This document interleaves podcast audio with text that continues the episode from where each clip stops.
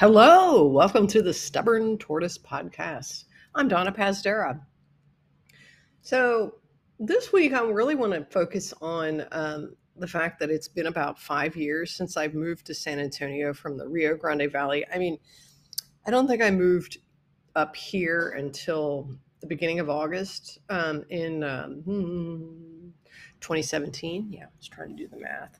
Um, but it's weird because a lot of, of old photos have been uh, creeping up in my uh, Facebook feed and whatnot, and uh, it's it's been kind of making me a little nostalgic, um, which is funny because I couldn't wait to leave the Rio Grande Valley. Um, and, and, for those of you who aren't familiar with uh, where that is, it's on the Texas Mexico border. Um, look up the city of McAllen and you'll kind of get an idea, you know, McAllen mission, and you'll you'll get an idea of where I'm talking about. Um, I lived there uh, in the RGV, as we call it, for about 13 years. Yeah, uh, from 2004 until 2017, and um, you know, I was a transplant from Florida, come Ohio, and uh, I just remember when my plane landed uh, in McAllen for my um, interview at University of Texas Pan American back then. Um, I was super excited to see palm trees. I was like, cool, because I did not want to move someplace where it was cold. Okay, so that was that was a biggie, and it made me happy to see palm trees. And another fun fact about the McAllen Airport circa 2004, et cetera, and probably up until about 2006, was that you could park in front of the airport in this like small parking lot and not pay anything. I dare you to find anything like that now. But yeah, that was pretty crazy. And um, yeah, I just remember one of my uh, then colleagues uh, picking me up at the airport and and whatnot, and uh, they and took me out for dinner, I think. And then I, I saw a play at the school, uh, UTPA, um, which was really funny because it was like this Irish detective play. And our department had this incredibly wonderful and still does the theater department. And I, I still sing its praises because I feel like um, the late Marion Monta, Jack Stanley, Brian Warren, and uh, a host of others, Tom Grabowski, um, really made that program what it is. And uh, again, you can't find too many places in the country that are smallish. And, you know, it was just so cute because I was just watching these you know Mexican American kids, you know, affect uh, an Irish accent, and it was good. I mean, they did a nice job, and and I was just like, oh my god, I can't wait to move here, and and it was great, and um, so yeah, so I moved to the Valley in August of 2014, 20, 2004. Let's try that. My darling younger sister uh, flew down to Gainesville, Florida, where I was living, and helped me move. We got, I got this uh, moving truck where I, I paid for like a, a, section of the moving truck where I could put all my stuff in this one section, you know, and I forget how much it was, but they would like drop off my furniture. But we had to load the furniture, me and my friends, and then of course, when it arrived in Edinburg, where I was living, uh, it was just me and my sister, and my poor sister and I were like unloading this giant truck. But uh, God love her. And at that time, the weather was 105 degrees every day. I mean, it was insane. I was just like, what are we doing? Where am I moving to? You know, because I was used to heat and humidity in Florida, but this was an entirely, you know, different experience. And so, uh, and I can also remember when I first moved to, as I call it, way South Texas. Um, I didn't understand why people were complaining about the humidity. I'm just like, dudes, you've not lived in Florida. You don't have any idea. But it's weird as I continued living there for, you know, a number of years, 13 years, the humidity part started to affect me and I started understanding, oh yeah, this place is pretty humid. It's like and I think it became more humid over the years, kind of climate change. Hmm. Uh, but anyway, yeah, so I mean so the Rio Grande Valley is just sort of this interesting, unusual place, okay? And it's not for everybody. I mean, I saw a number of um, professors that you know came down and took jobs and within a year left because they're like oh we can't take this. This isn't you know there isn't much civilization here for us you know and i'm just like what did you expect? You know but uh nonetheless i i kind of grooved on it. I was i i kind of enjoyed the whole hi i'm the white girl minority person vibe um, and of course, you know, students and whatnot, you know, relentlessly mocked me for being a white girl, which was so funny because, again, I've lived in South Florida and traveled in Cuba and a lot of other places, and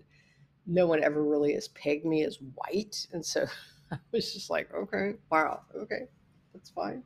You know, and I was I was a sport about it. You know, I wasn't going to be like upset or anything like that, but. Um, but yeah, so you know, the first couple of years, you know, we're just sort of establishing myself, you know, in this new uh, kind of weird place. Again, it's it's it's not a place that you know, it's not like El Paso or you know San Antonio or some of these other cities in Texas where you you're going to pass through it on your way to somewhere else.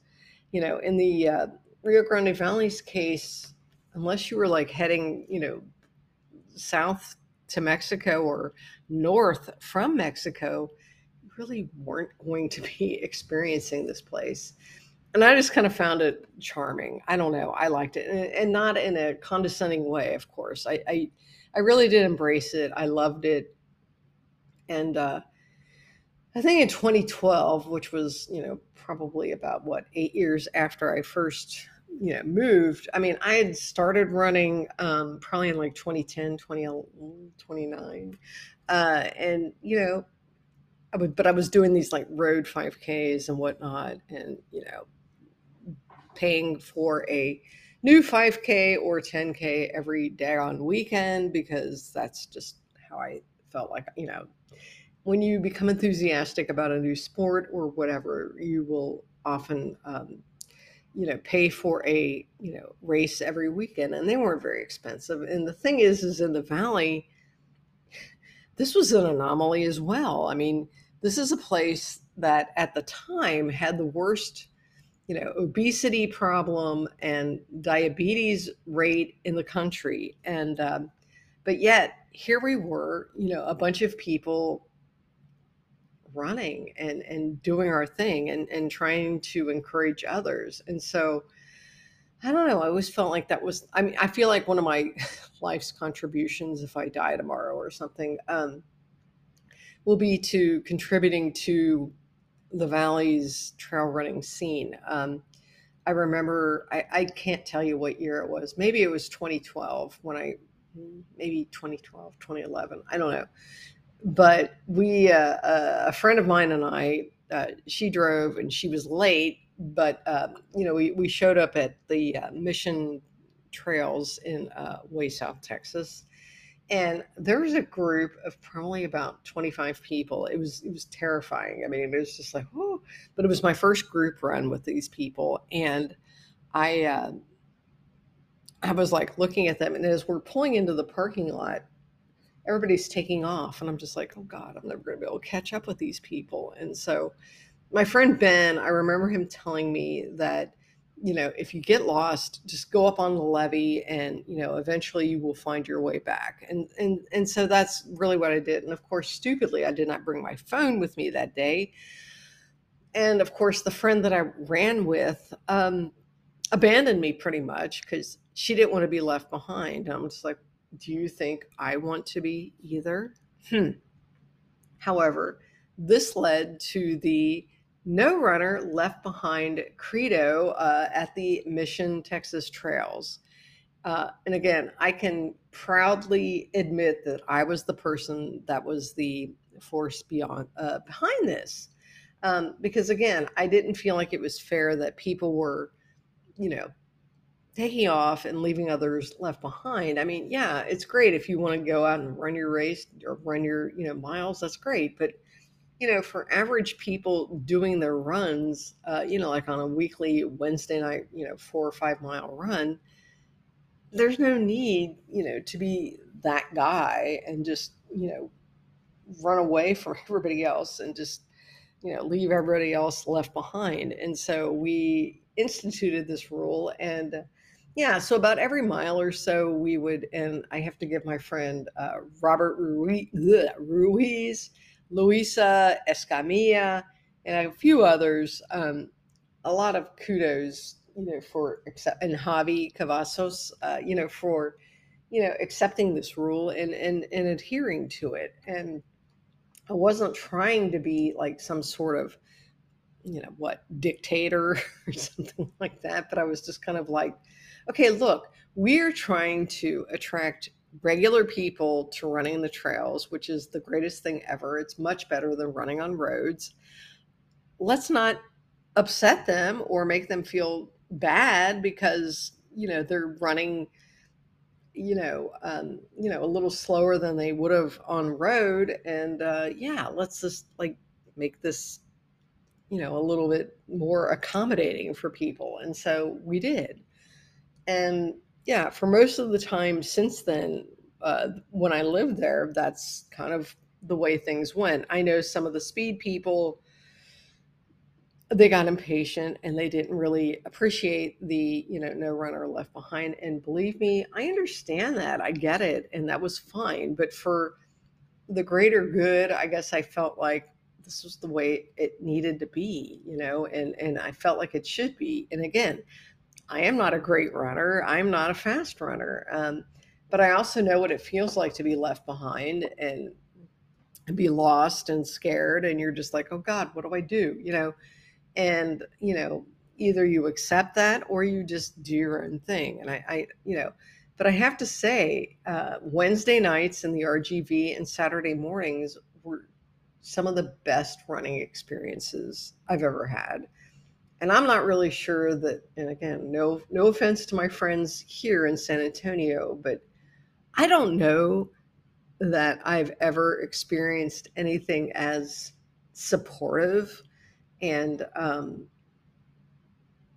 I don't know uplifting as this group was. And it's funny because I I knew people that had moved from the the valley to other parts of Texas or other parts of the country, and they were always like, "Oh, yeah, it's never going to be like it was, you know, in the valley. And I'm just like, really, you know, and, and, yeah, and so I didn't really understand that until I moved to San Antonio.